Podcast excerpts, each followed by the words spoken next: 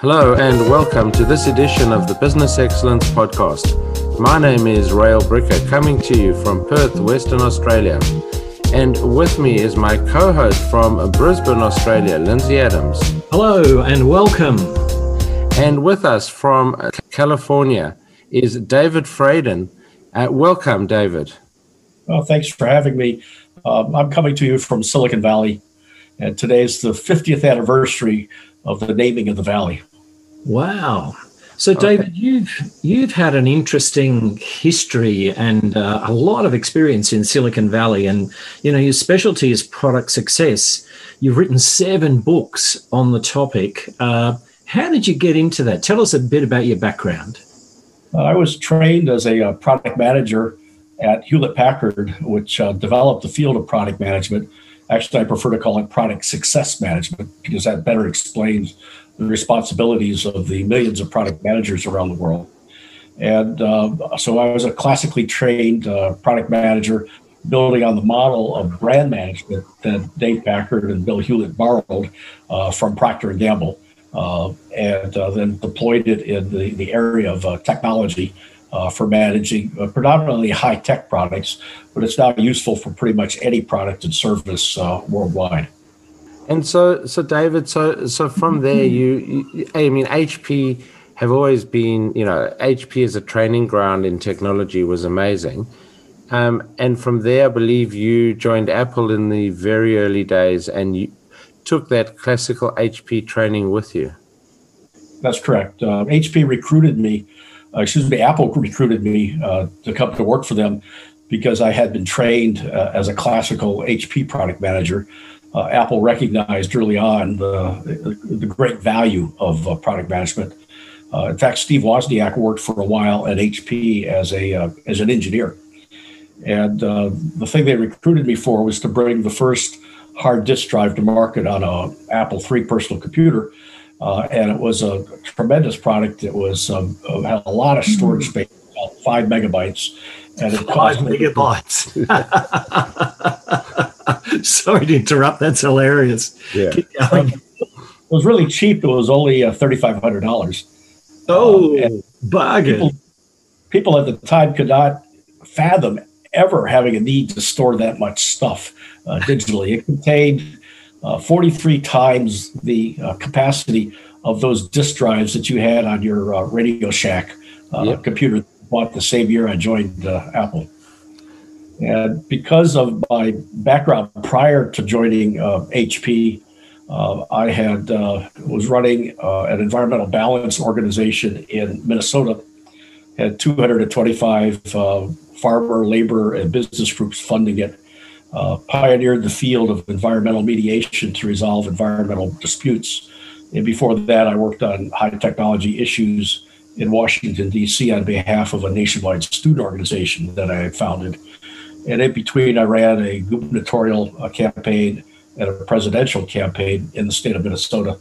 Uh, so a lot of those skills developed in those areas of experience of technology, public policy, uh, I'm a trained uh, engineer from the University of Michigan. Uh, enabled me to move into the role of product management, and then they asked me to take over the Apple III product line as the business unit manager. They didn't want to call me the, the general manager. They preferred to call me the business unit manager or BUM for short, and uh, gave me uh, full authority and full responsibility for the product line uh, because it was floundering uh, at the time, and they thought I could possibly uh, make some money off of it, which I did. And it was enough money to employ about 1,500 Apple employees and also fund the development of the Macintosh.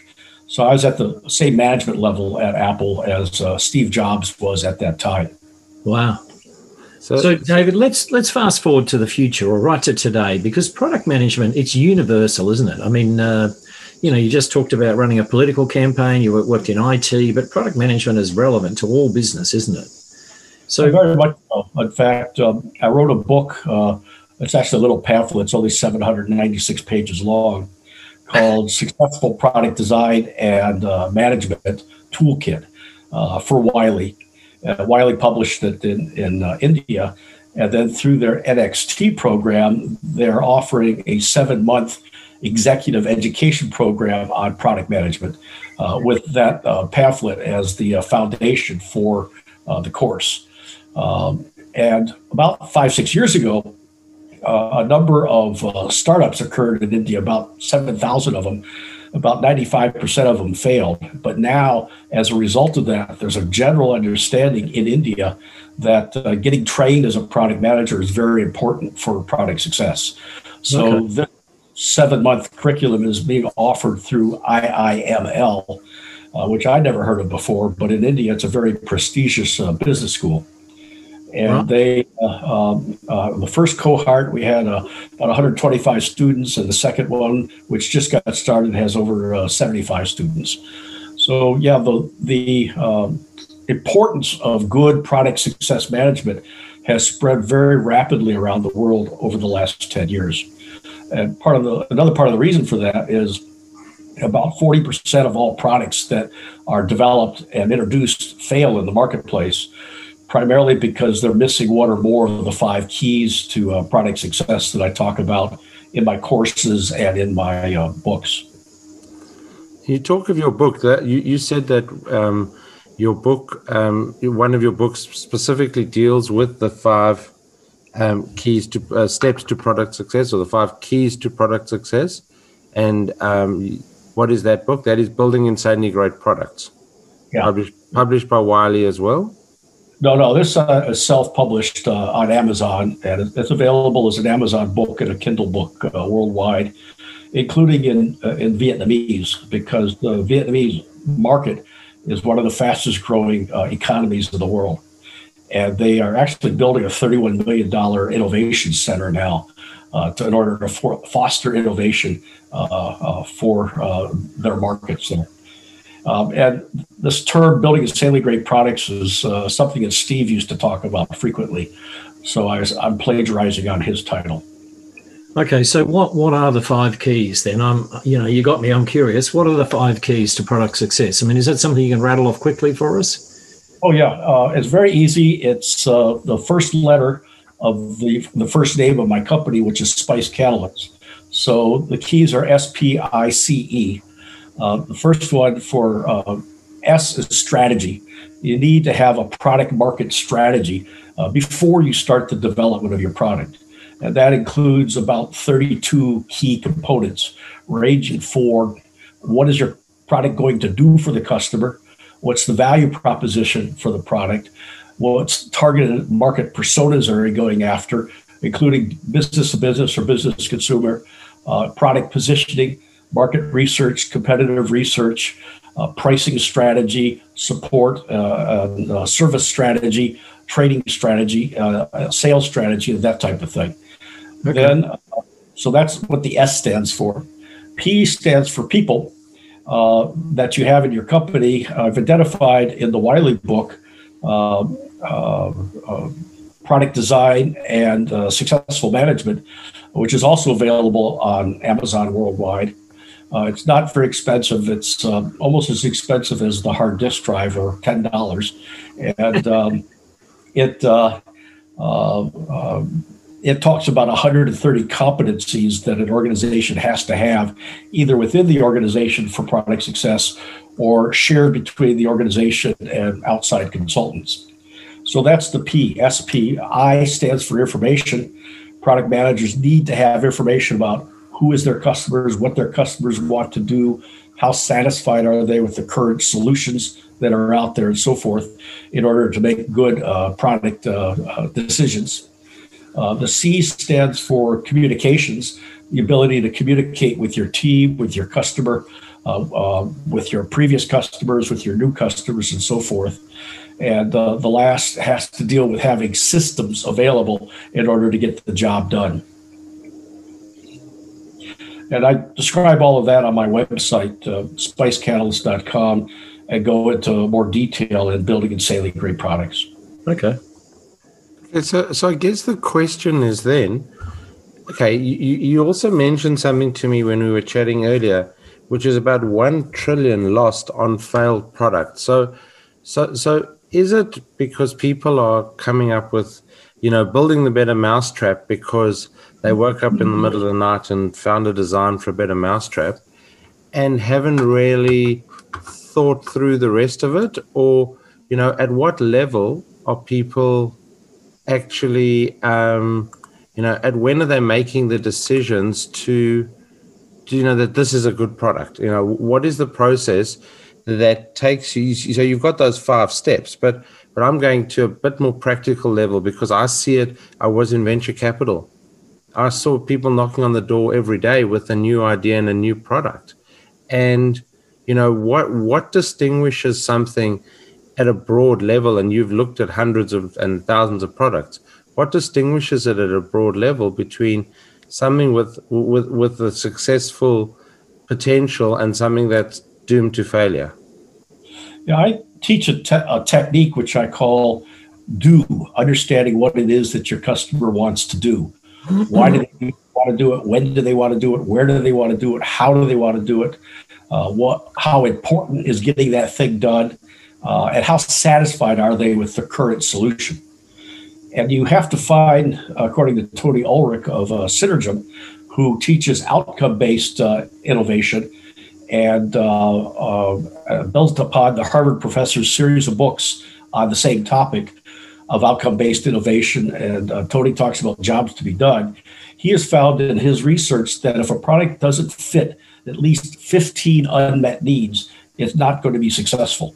So it's not good enough just to have an idea for a product. For example, I was just reading an article uh, earlier today that one of my instructors shared with me, where the garage door company Chamberlain, during the pandemic, has now invented a pet door that you can put in your home.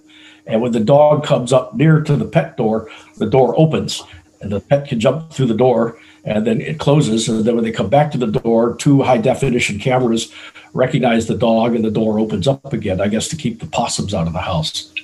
Uh, wow. So they thought this whole thing through. So that, should it be a door sliding up and down or left and right? Should it be an infrared sensor? Should it be cameras? Should it be uh, all sorts of things? And they just introduced it, uh, and it's going to cost a mere three thousand dollars. I don't know about you, but I've never seen a door in my life that's worth three thousand dollars unless it's made out of Tiffany diamonds. And they however, let me ask let me ask you the question. You said possum, so not a big problem in Australia, or at least not in this part of Australia. But but if it is a problem, a possum could do significant damage inside your house. Oh yeah, well they. Uh, they priced it at three thousand dollars, and apparently they did not bother to do any market research in terms of the elasticity of demand. Uh, that door would cost more than my garage door and the Chamberlain door close, garage door closer combined. So that was the point I was driving at. Yeah, and there are that's cheaper. Incredible. Yeah, there are other cheaper uh, dog doors for about hundred dollars that you can get uh, that will keep the possums out. I okay. suspect that uh, uh, most people are going to go for the hundred dollar special rather than the three thousand dollar. so it's it's critical then to do this research to figure out what your customer actually wants before you go exactly. finding a, a, something that they're never going to buy. Yeah, I, will give you another example of that in the low tech area of restaurants. I have a friend of mine that wants to open a restaurant, and they had a restaurant before it failed, and they hadn't yet figured out why they failed, what they did wrong. Uh, so I recommended to them that they do some market research by putting together a flyer, stand out on the street corner near where they plan, they're thinking of opening the restaurant. And this is kind of doing a traffic study too. Hand out a flyer and ask people to answer a few questions on an online survey about the restaurant that they're proposing. And things like uh, what's the likelihood they would eat there? How often would they eat? Uh, what do they think of the menu? What do they think of the prices on the menu? Would they want to do takeout? Would they like delivery? Would they like uh, the meals catered and so forth? And at the same time, gather uh, people's email address and phone numbers so that they could be sent uh, uh, daily specials and that type of thing. And exchange for answering that survey, for doing that market research, the, the restaurant owner could offer like a 10% discount uh, on their next meal that they buy. So there's an incentive in there uh, yeah. for them to take a few minutes to answer the questionnaire. Uh, this, of course, is something they did not do when the first restaurant was opened, and it turned out they turned out uh, opened up in a low traffic area, and as a result, they just did not have the walk by traffic in order to be successful. Wow. So the research part is is a critical piece. Yeah. Um, you talked about, uh, you know, who's your customer, and and how satisfied are they? Um, so how do you identify who is your customer, and, and you know, um, how do you go through that process? I mean, I'm thinking, you know, most of our listeners are probably small to medium enterprises, uh, limited budgets.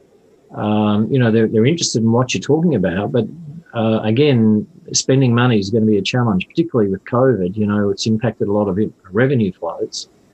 Um, yeah, the traditional market segments, like you just mentioned, small and medium business, um, small office, home office, uh, enterprises, and so forth. Uh, then there's also uh, uh, demographics that can be used to segment the markets. And within that, you have certain personas. Uh, going back to this uh, restaurant example, which is an easy one to use because everyone can relate to it, uh, their personas is people that worked in the offices nearby. It's older people that want to go out and eat and socialize, um, and transient people like delivery people and so forth. So by but you, you figure this out by examining yourself and by doing uh, the surveys and the interviews that I mentioned earlier in order to find out what it is that uh, people want to do. And uh, if you can come up with unique segmentation, uh, then your chances for success is even better. There's a, another field called firmographics, which has been around uh, about 10, 15 years. And this is aggregating data from like Hoover's and Dun and Bradstreet. I don't know if they have that in Australia. Yeah. Uh, and uh, so then you have more data about the nature of the enterprise. Like it may be a branch office with 20 employees of a major uh, Fortune 100 corporation. Uh, there was a sales group in uh, Cisco that used firmographics to try to figure out which Cisco products the sales group in Germany should be pushing uh, or uh, marketing and selling in their territory. And as a result of that, they were able to increase their sales by about 60% over the previous year. Uh, uh, another way to do that is just examine yourself. Like the fellow that uh, started Uber uh, lived in Los Angeles, and you could almost never get a taxi down there. And frequently, if you called a taxi, the taxi would never show up. And it was hard to get a hold of the dispatch. So he was thinking, wow, we now have these smartphones that can connect people that are driving around with people that are looking for a ride, and hence Uber was invented. Uh, if he was in New York City or Washington, D.C., where I used to live, uh, if you just walk down the street, uh, the way you hail a taxi, you stick your finger in the air. Uh, so if you scratched your nose in Washington, about 10 taxis would pull up. Uh, if he was living there, he never would have had that problem. So as a result, uh, that notion of examining the problem that you have yourself, and a lot of companies are started uh, out of that need. That's that's really interesting. I was I was reading in the newspaper here this morning about um, a fly-in fly-out worker. It's a, a, woman drives trucks in a in a mine, and so she's away for a week, ten days at a time. She rents her car um, on a on an Uber kind of basis um, while she's you know, at the mine working. So her car is earning money rather than sitting in the garage or sitting in the parking lot. Uh, and I thought, wow, that's a, that's a really interesting uh, approach. Yeah, that uh, approach is something that um, is going to accelerate over the next five years with uh, uh, automated uh, driverless vehicles. we already have a bunch of them on campuses and in cities around Silicon Valley that uh, pick up your food from the grocery store, waddles down the uh, sidewalk, uh, crosses the street, and uh, brings it up to your front door. Uh, then we have to just get it to hop through the dog door that you put in for three thousand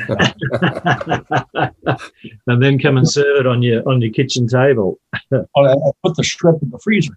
Uh, so I, I, my lead customer Cisco. I teach their product managers worldwide and I've taught about a third of their uh, product managers. That's probably the reason why over the last 10 years, their stock price has gone up about 30%. Uh, and uh, uh they, uh, they are always engaged in trying to understand what it is that their customer wants to do and hence build products for that. So, so what do you reckon is the key thing for for any of our listeners? What what's the first step they should take to to tune into product management? First step is to start writing the product market strategy, uh, and that starts with what I've already talked about: understanding what it is that their customer wants to do. And by the way, the uh, the window of opportunity for a product or a service, by the way, a service is nothing more than an intangible product uh, is when you've identified 15 unmet needs. And then you need to go to the Boston Consulting Group cash cow approach uh, and shut down the product uh, when those 15 unmet needs are being well satisfied by other uh, products that are on the marketplace. I didn't know this back in 2003 when I invented the concept of advertising on cell phones. And um, RCN magazine gave me credit for shipping the first ad on a cell phone. Wow. But um, no one recognized that. In fact, I went to a number of venture capitalists, about 200 of them, trying to raise some startup capital, and I couldn't find a single VC that understood marketing, advertising, cell phones, and uh, cell phone games because I was doing embedded advertising in cell phone games. Uh, and um, I, I, went out of business in 2006, about a year before the, the iPhone came out, which would have enabled what I was doing. Wow. Uh, last check a few years ago, it's over a $15 billion a year industry advertising on cell phones. You're just and a couple of years, years ahead of your time, mate. Ahead of my time because the unmet need was not there yet. And yeah. I didn't recognize the fact that I needed to look for that. Yeah. That's event. Uh, so talking of unmet needs, I have to go way back in your history, and and and heading, you know, uh, probably the last uh, area, but it, it takes us off product management for a second. But it's an area that I'm passionate about. The University of Michigan Flyers. Okay. Um, I have a private pilot's license, or it, it, I'm not current at the moment, but I have I have done a, a, fair amount of flying, and one of my colleagues at work is actually a, a flying instructor, um, and um, my last uh, flight that I took was in a 1952 boomerang. Ah. a friend of mine does formation flying and um, has a couple boomerangs, and that was the last time I flew a plane was in 1952 boomerang. So, um, what, wh- where is that passion for flying, and is it still something that drives you today? A little bit. Uh, I uh, uh, when I, I graduated from Cass Technical High School, which was a honors high school in Detroit, uh, built on the go-go years of the 1950s in the automotive industry. So the smartest person from each of the junior colleges would go to uh, Cass Tech. And uh, I easily got into University of Michigan, which at the time was the, one of the 10 best colleges in, in, in the world uh, in aerospace engineering. And after about three weeks in the dorm, I was bored to death and started wandering around, which is uh, one of the techniques that HP uses, which is called management by wandering around. And I saw a little poster uh, announcing a organizational meeting uh, for a potential flying club. And I was kind of shocked that the huge University of Michigan, uh, with 40,000 students and a pretty good football team, didn't have a flying club. Uh, so I started it. The uh, other three or four people that were involved, they dropped out. And uh, we just had a reunion a few years ago. I went back and the head uh, pilot of the Blue Angels was uh, uh got his license through my flying club. Uh, and standing around were a bunch of corporate pilots and also airline pilots from uh, United and American and Southwest and so forth, all of which had gotten their training at the University of Michigan Flyers. And as of that time, we had trained over 4,000 pilots. by the time I graduated from college, four years later, we had 25 airplanes and we're doing about 40 million, uh, $4 million in uh, aircraft rentals a year. Uh, I had gotten my uh, flight instructor's rating and I worked my last couple years through college as a flight instructor. That's fantastic. I love I love that. So so so your your history from the you know the early seventies has been driven or late sixties has been driven by entrepreneurship and, and and finding a need. And I think that that you live your you live your philosophy very painfully well david i've got one eye on the clock we're going to uh, we're pretty much out of time for our listeners who want to connect with you, find you, what's the best way for them to do that? Uh, several ways. One is uh, they can send me an email at dave at spicecatalyst.com, or they could look up my LinkedIn profile under uh, David Fradin and uh, ask to connect and send me a message that way. They can follow me on Twitter, but I'm afraid Trump will shut that down. David, thank you very much for uh, being a guest on our show today. And this is Rael Bricker and Lindsay Adams signing off for another episode of the Business Excellence Podcast.